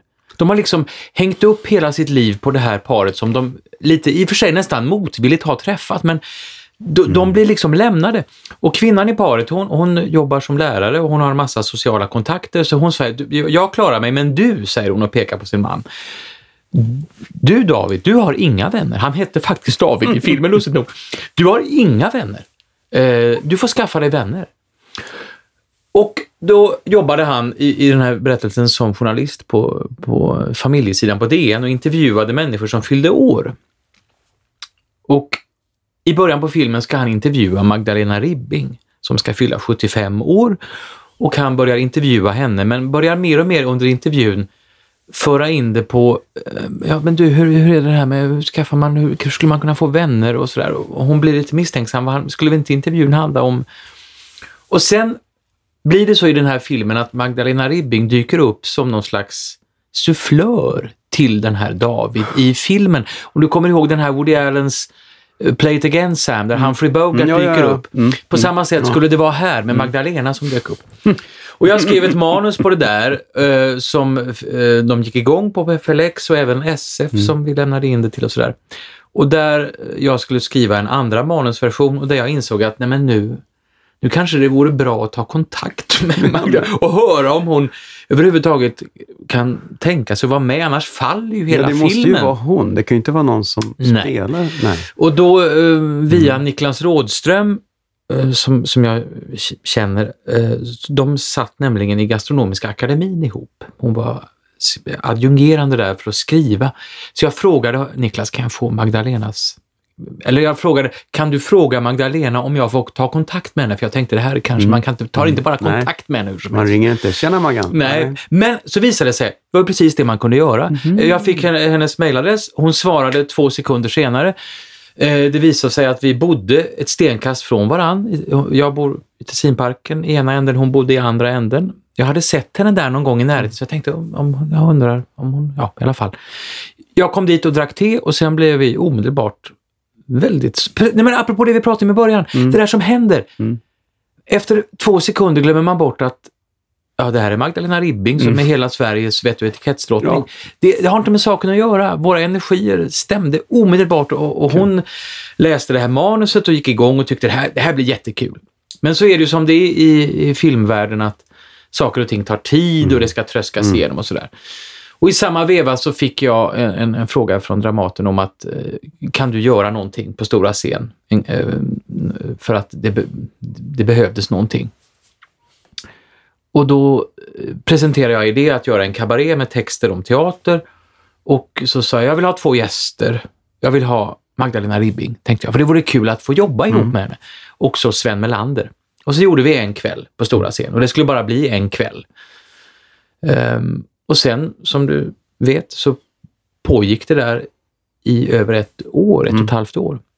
Och tyvärr så uh, hann ju Magdalena Ribbing gå bort under det här året eh, på ett väldigt uh, ja, eh, oerhört onödigt och deprimerande sätt som, som var eh, så det, det var, det var eh, tungt. Eh, För det där händer inte så ofta. Att man, man träffar en människa som, som hon som var så rolig och... och Men hon hade ingen scenerfarenhet sen förut?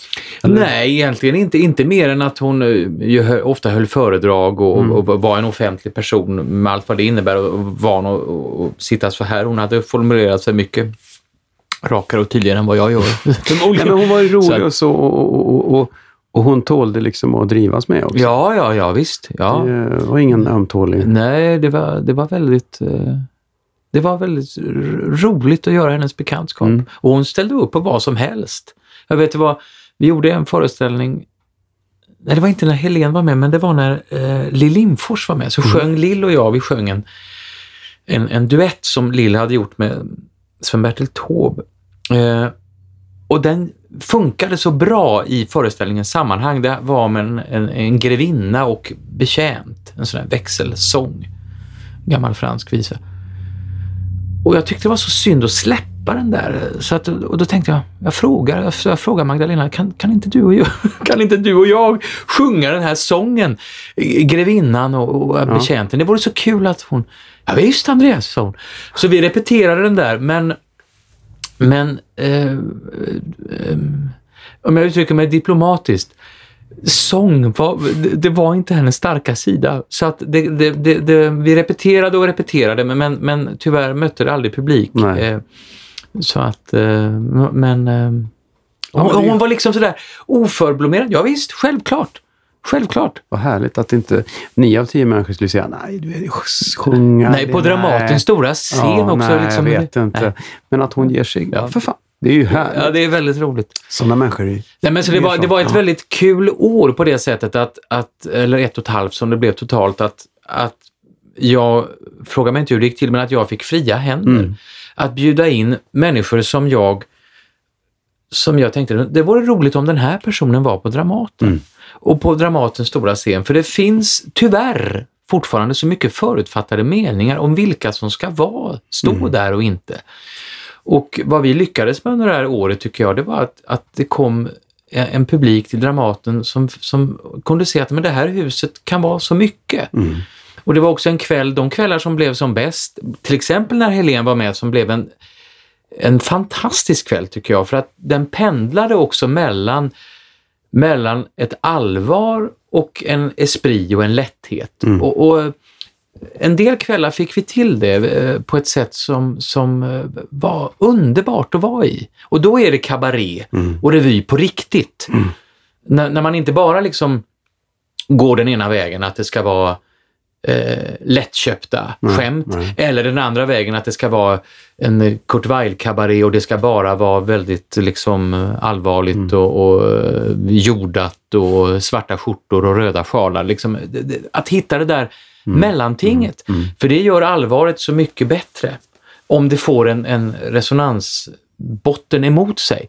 Jag tänker ibland på, på eh, en klok sak som faktiskt Adde Malmberg har sagt, nämligen att utanför alla teatrar i hela världen så är det de här två maskerna som symboliserar teatern. Den glada masken och den ledsna masken, komedin och tragedin. De är alltid lika stora på alla teatrar. Så är det. Men tittar man i repertoaren så är det inte riktigt så. Och jag tycker ju att, att det, så, så, så måste, alltså, de maskerna är lika stora och när teater är som bäst, då har, är det ju en kombination av maskerna. Att, att den ena mungipan går ner den andra går upp. Och där är- befinner ju sig de stora, stora Jag tycker författarna. det med Lars Norén, det är ett bra exempel på. Det kan vara så ångestfyllt och deppigt och outhärdligt att se och sen plötsligt så jävla roligt också. Det, Precis, det är ju liksom en, han, han är ju verkligen båda de maskerna. i Det, sanning. det är inte Och det- han, men många andra. Men, men det, Nej, men det ja. är alldeles för få befinner sig där. Och det, det, det tänker jag är en av de enkla förklaringarna till att vi fortfarande spelar eh, Tjechov och, och Strindberg och Shakespeare, Molière. Eh, ibland spelar, måste man ju spela det lite pliktskyldigt för att det är klassiker, men det finns också en anledning att deras pjäser fortfarande fungerar, Ja. nämligen att båda sidorna finns där. Men det är bygget, det är hur man har satt ihop det. Det är Ja. det som är... Ja.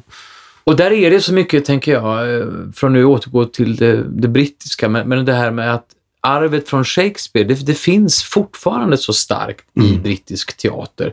Oavsett om du, vad för genre du än går på i brittisk teater, så finns den här omtanken om publiken. F- För där är, det, det, där är det fortfarande nu som det var på Shakespeares tid. Publiken måste komma. De måste finnas kvar. England har ju väldigt lite statsunderstöd till teater. Mm. Eh, På gott och ont. Jag menar, det finns ju en oerhörd baksida av det. Eh, Jag, jag är för en statsunderstödd teater och jag är för en stor fast ensemble som vi Mm. är på Dramaten. Men det är också viktigt att vi inte tar det för givet. Att vi sitter på våra skattepengar och, och inte anstränger oss för att utmana publiken, att göra järv, nyskapande konst, men också göra eh, det som är järvt genom att vi också lockar människor. Och det är, det är, en, fin, det är en fin balansgång. Vad är din största, eller din första stora teaterupplevelse där du kände just den där inklusionen, alltså där man är där man omfamnas av hela just den här, för jag vet känslan kan ju vara helt euforisk när man... Ja, alltså jag, det, det finns många, alltså om, det, många i, i olika genrer på något Mm. vis. Men en stor slog mig nu, har inte jag tänkt på riktigt. Men det är ju Grisen i säcken. Med Galenskaparna, After Shave. ett otippat Ja, svar. men, men, ja, men, men, ja. när du nu ber om det första, Ja. tänkte jag, jo, men det, för, för det var. Mm. du kommer ihåg den, för det, där hela första akten i den eh, är ju en sån elak och hejdlös drift med eh, Ny Demokrati, Mm. Ian och Bert. Och den kom ju precis när det skedde. Mm. Alltså den hade ju premiär hösten 91 när det var val, de kom in i riksdagen. Samtidigt har Claes Eriksson på något märkligt sätt tajmat det så att han skriver en föreställning som utmanar det där och sätter fokus på denna vansinniga idioti som Ian och Bert stod för och som vi nu ser liksom efterverkningarna av.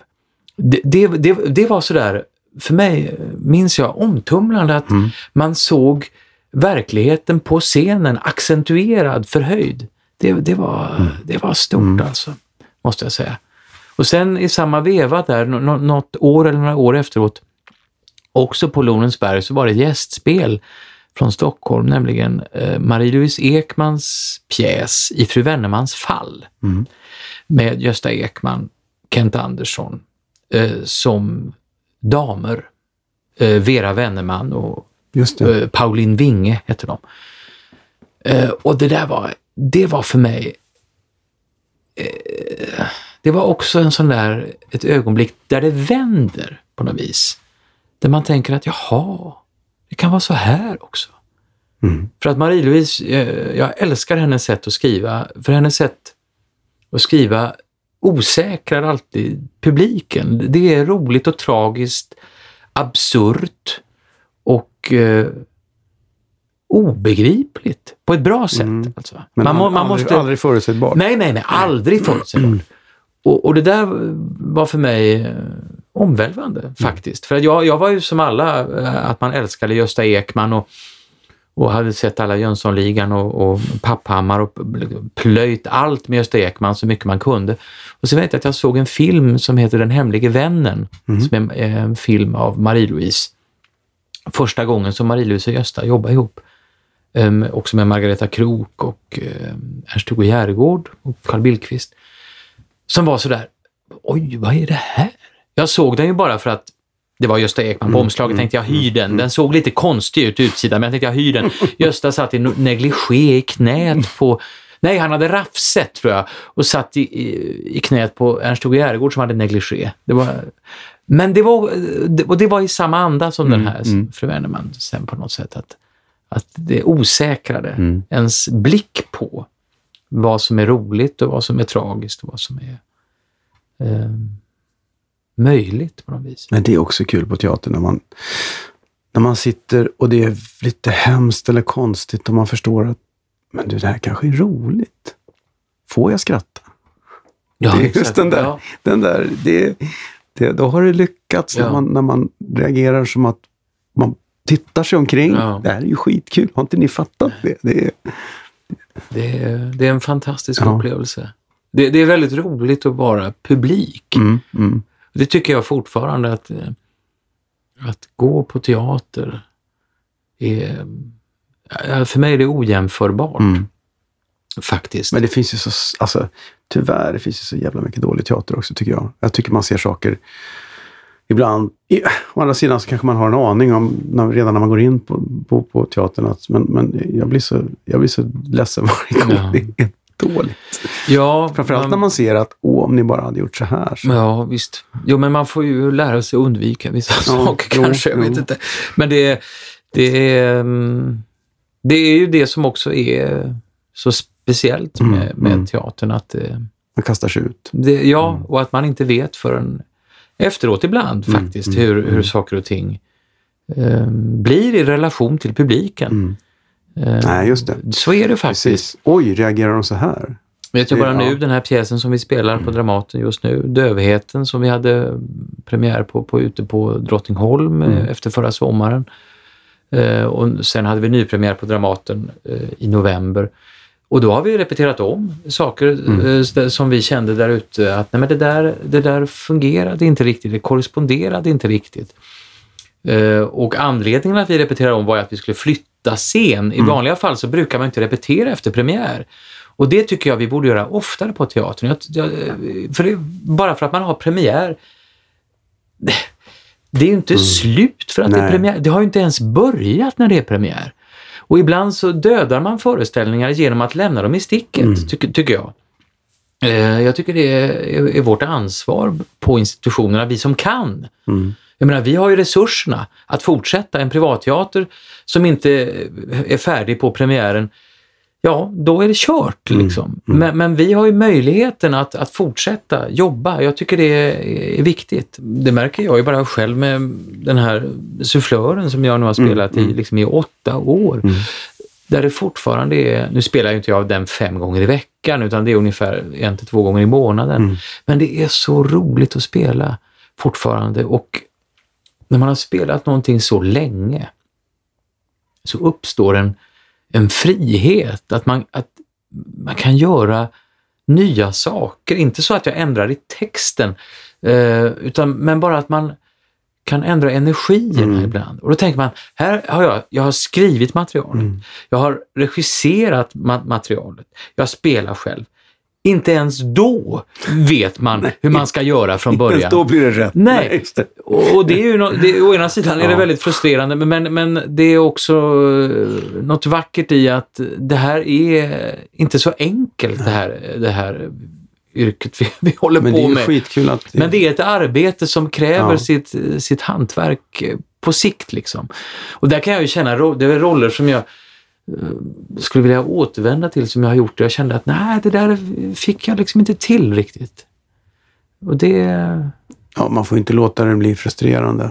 Så att man Nej. hela tiden känner, ja den där jag gjorde förra året, jag borde ha gjort så här istället. Det, det blir ju jobbigt. Ja, det blir ju... Ja, visst. Det är ju hopplöst. Men jag kan, jag kan förstå det där, eh, en del skådespelare som, som återvänder till samma roll. Mm. Eh, n- När man känner att, eh, dels för att en roll passar en Mm. som hand i handske, som det gör med sufflören till exempel, Mm. men där jag känner att jag kan, jag kan tillföra, jag kan syresätta det på nytt på ett, Mm. på ett, på ett, på ett annat sätt. Därför skulle jag, jag skulle gärna till exempel göra Andrei Tre systrar igen, den gjorde jag för några år sedan. För jag kände den här rollen, det var någonting där som, det, det fanns en klangbotten där som resonerade väldigt bra och, och spännande med mig. Och det där skulle jag vilja göra igen. Bastusnack. Men om du tittar på det du inte har gjort då, vad är det som du känner att, vad här ska jag vilja prova? Ja, det är en bra fråga. Um, jag, jag har faktiskt, jag, jag tänker inte riktigt eh, så. Eh, Du har ingen plan att, jag, jag siktar mot att en gång skulle jag vilja, Nej, Nej. Inte, inte riktigt. eh, inte någon specifik roll eller så. Däremot, eh, jag är ju väldigt förtjust i eh, Shakespeare och Molière och Mm. Holberg. Den traditionen på något sätt. Jag, jag, och det är ju svåra saker. Mm. Alltså få det att, att fungera 2020, det, det kräver en, en väldigt bra idé både från regissören och eh, investering från skådespelarna. Mm. Så det skulle jag gärna, jag, jag är också väldigt förtjust i Tjechov, jag tycker det där finns någonting som är, intresserar mig. Sen finns det en, en en dramatik i Frankrike med Jasmina Reza, Florian Zeller Mm. till exempel och i England med, med Alan Ayckbourn, med eh, Laura Wade till exempel, som jag skulle vilja Mm. Medverka till att det kom till Sverige. Antingen att jag spelar eller att jag översätter eller Men det spelas ju ändå regisserar. lite av dem i Sverige tycker man ju. Men Nej, alltså väldigt sällan. Ekborn tycker jag väl ändå. Nej, Aikman spelas överhuvudtaget inte...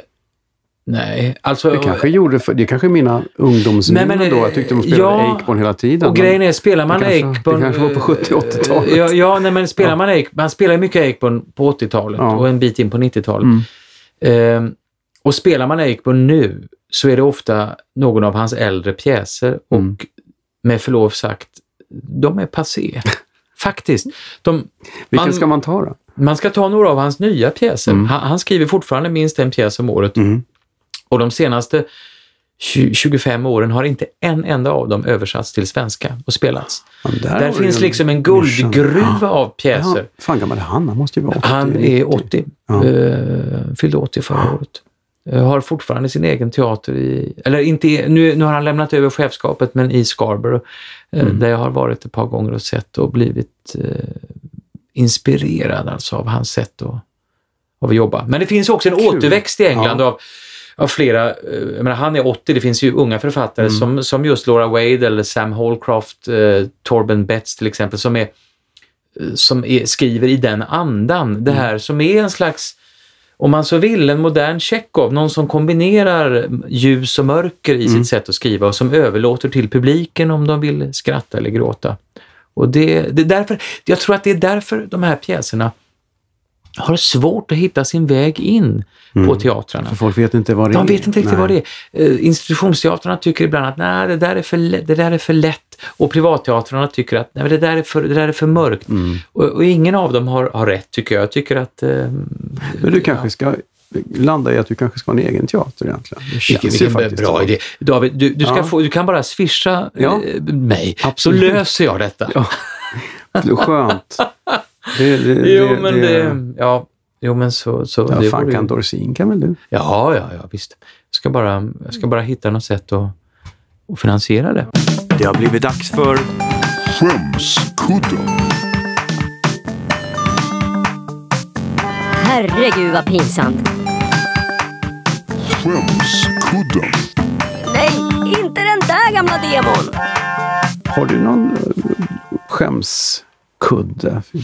Alltså en sak som jag skäms lite för, eh, men det är mer, det blir lite filosofiskt på något sätt, men det var, jag blev anställd där på Bohusläns teater eller Regionteater Väst för att vara med som skådespelare i en komedi som heter Herrar. Det här var 2007 kanske. Ja. Vi har tre skådespelare. Jag skulle då vara en av dem och så var det två skådespelare till. Eh, och det där blev jag rollsatt för att vara med och göra och jag blev väldigt glad och blev anställd som skådespelare. Och sen, det där fick jag inte till, förstår du. Och det, det hade med så mycket saker att göra att, att eh, regissören som regissör, eh, skulle regissera var skål, före detta skådespelare, eller, eller var, och var och är skådespelare. Och eh, hen hade inte regisserat eh, förut och eh, ville gärna ha med mig i det här. Men det var någonting i energierna i, med, med, med det här som inte stämde Mm. i den här gruppen. Och den här regissören blev eh, påtagligt väldigt stressad över, upptäckte jag, att jag inte var skådespelare. Eh, fast att hen hade valt mig så var det någonting redan på kollationeringen att eh, den här personen började läsa före och sa så här ska du betona, så här ska du göra. Och där, du vet, där slog liksom råttfällan igen. Mm. Jag låste mig fullständigt. Också i relation till de här andra två skådespelarna som, eh, som jag i och för sig kände, och, men det var någonting som det blev kantigt. Vi, vi kom inte vidare i, eh, i arbetet. Och sen skulle vi spela det där på turné 50 föreställningar en hel vår och det där, det där kan jag känna i efterhand att det där borde de inte ha utsatt mig för. Eh, för där kunde det lika gärna ha tagit slut för mig faktiskt. Mm. För jag hade så oerhört dåligt eh, självförtroende under den där perioden och jag kommer ihåg, det här har jag faktiskt aldrig berättat för någon, så det berättar jag för dig nu. Eh, vi spelade under den där säsongen eh, och så var vi på Henån på Orust och spelade. Och så hade jag gått för att äta, äta lunch eller vad det var och eller köpa någon mat eller ja, skitsamma. Och så kommer jag tillbaka och då hör jag de här två andra skådespelarna som är några år äldre än mig. Så hör jag att de pratar om mig och hur de tycker att det är så svårt med Andreas och vet inte hur vi ska, det blir så tungt och sådär. Och där kände jag, och den ena av dem kände jag väldigt väl.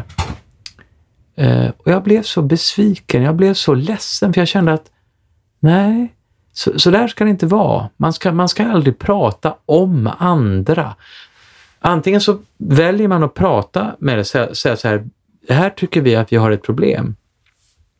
Eh, när de också visste hela för, förhistorien och att jag hade blivit mm. liksom headhuntad, eh, för att använda Precis. ett managementuttryck, in i det här. Att jag skulle komma in med en det är kompetens. Ja. Eh, och det där blockerade mig ännu mer på något vis. Eh, så det var, och det är en skämskudde som, um, som mer handlar också om en skam att ibland måste man också eh, erkänna sina begränsningar. Mm. Där det också handlar om den här personen som var regissör, mm. som bevisligen kan jag ju se, i synnerhet nu med, med på, på långt avstånd kanske, mm. den där personen eh, skulle inte regissera. Eh, och eh, de här inre spänningarna och konflikterna i ett arbete som jag förstod fanns mellan den här regissören och de här andra två, eh, hur det smittar av sig på ett arbete. Så det där blev en slags masterclass mm. i dålig stämning mm. och hur viktigt det är med en bra stämning. Alltså det finns en klyscha i vår värld ibland, som ibland också gärna odlas i media, att det är genom konflikter som konst uppstår. Det är de stora skitstövlarna som, som får saker att hända. De må vara skitstövlar, men de gör bra konst. I helvete heller. Alltså, det, det, ibland kan det bli stor konst trots konflikter mm. och dålig stämning.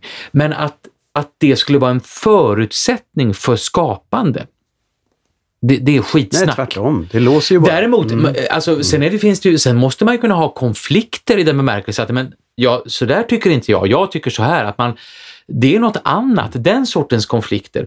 Men när man, eh, när man spelar ut människor eller man gömmer sig bakom sina egna rädslor för att ursäkta ett dåligt beteende eh, och att skapa dålig stämning i en grupp, då, då det där, och det är ju ingenting som är unikt för vårt Nej. yrke, så är det ju på Försäkringskassan och på Arbetsförmedlingen och på SL också. Um, men um, det här att det, den här myten om den skapande det skapande geniet, mm. att det odlas ju starkare i vår värld än Mycket. på Försäkringskassan. Men tycker du att den, har, att den situationen har blivit bättre efter metoo? För jag tycker att metoo lika mycket handlade om just maktspråk och det där som man... Kände du någon skillnad som är inifrån? Ja, jag är folk försiktigare? Ja, för, ja, ja, ja, det hoppas jag verkligen. Det hoppas jag verkligen. Att, uh, samtidigt så tror jag, precis som du säger, att jag som ju, jag menar jag kom ju in, jag har, var ju så kort period, alltså från mm. att jag kom ut på, eh, från scenskolan till att den här varma revolutionen som metoo mm. verkligen är, mm. tycker jag, till att det kom. Eh, och jag hoppas innerligt att det är en, ett historiskt ögonblick mm. vi fick vara med om, där sättet i hur man pratar, i hur man bemöter varandra, hur man får syn på varandras agerande, att allting blir bättre. Där är ju det viktiga. Mm. Och där tänker jag, jag som är tillkämpad optimist, jag tänker att det är så enkelt. Alltså, vill man förändra saker mm. så gör man det. Mm. Alltså det handlar om en stark eh, ledning som vet vad de vill och att man vill genomföra förändringar på riktigt, inte bara skriva policydokument för att man ska vara duktig gentemot kulturdepartementet, utan man måste ju drivas av en vilja att förändra världen Mm. Alltså så stort måste det vara, tänker jag. Jag tänker ibland på, det var en fredspristagare, Mohammed Yunus, kommer du ihåg honom? För Nej, det här är faktiskt inte. eh, Nej. 10-12 år sedan kanske det är nu. Han fick fredspriset. Det var han som eh, eh, i Afrika höll på med mikrolån. Man fick Mm. låna ut utan säkerhet. Och i sitt, om jag minns rätt nu, nu får jag bli felciterad här, eller jag, eller jag kommer felcitera, men, men ungefär så här sa han i sitt, i sitt tal när han tackade för fredspriset. Då sa han att om människan eh, vill korsa Atlanten så gör hon det. Om människan bestämmer sig för att resa till månen så gör hon det. Om människan bestämmer sig för att utrota fattigdomen i världen så gör hon det. Och så tänker jag det är med det här också. Om man vill förändra så gör man det. Man, man, man behöver inte hålla på och snacka. Där kan jag tycka att, för att nu återkomma du, till britterna, jag tycker de är så mycket bättre på det eh, i teat, teatervärlden. Eh, Det som vi pratar så mycket om, genus, jämställdhet, mångfald, representation på scen. Vi skriver mycket eh, artiklar om det, det debatteras om det. De gör det. Går man på teater i London så ser man en helt annan slags rollsättning än vad vi ser här. Och det är inte Oh, för, för att vi inte har möjlighet att göra den rollsättningen här. Det är för att de, vi har inte gjort det valet. De har gjort ett annat val. Och där tänker jag, så enkelt är det. Ju- Med tanke på att vintern är som den är så, så har jag inte behövt slå upp några hål i någon is i år. Så att, eh, är du redo att hoppa i? Ja, självklart. Allt för konsten? Självklart. Ja. Ja. Härligt, bra. Eh, Jag vill tacka dig hemskt mycket för att du kom hit och jag eh, hoppas att få se dig väldigt snart igen på en scen nära oss. Eller hur man säger. Ja, ja. Har jag missat något? Har vi glömt något som man borde ha med? Jag vet inte, har jag pratat tillräckligt mycket om England tycker du? Ja, tack Andreas T. Olsson för det. Ja, det kanske var lite lite England. Vi får göra ett specialprogram med Andreas T. pratar England, så vi får höra lite mer prata om England, tycker jag. Ja, jag hoppas att ni har det bra där ute i stugorna, höll jag på att säga. Och att vi hörs snart igen med en ny spännande gäst, om jag lyckas få hit någon. Jag har ju varit sjuk, så att, eh, det ska väl gå. Jag smittar ju inte någon i varje fall. Ha det så bra nu så hörs vi snart hoppas jag med någon ny spännande gäst. Till dess, basta försiktigt.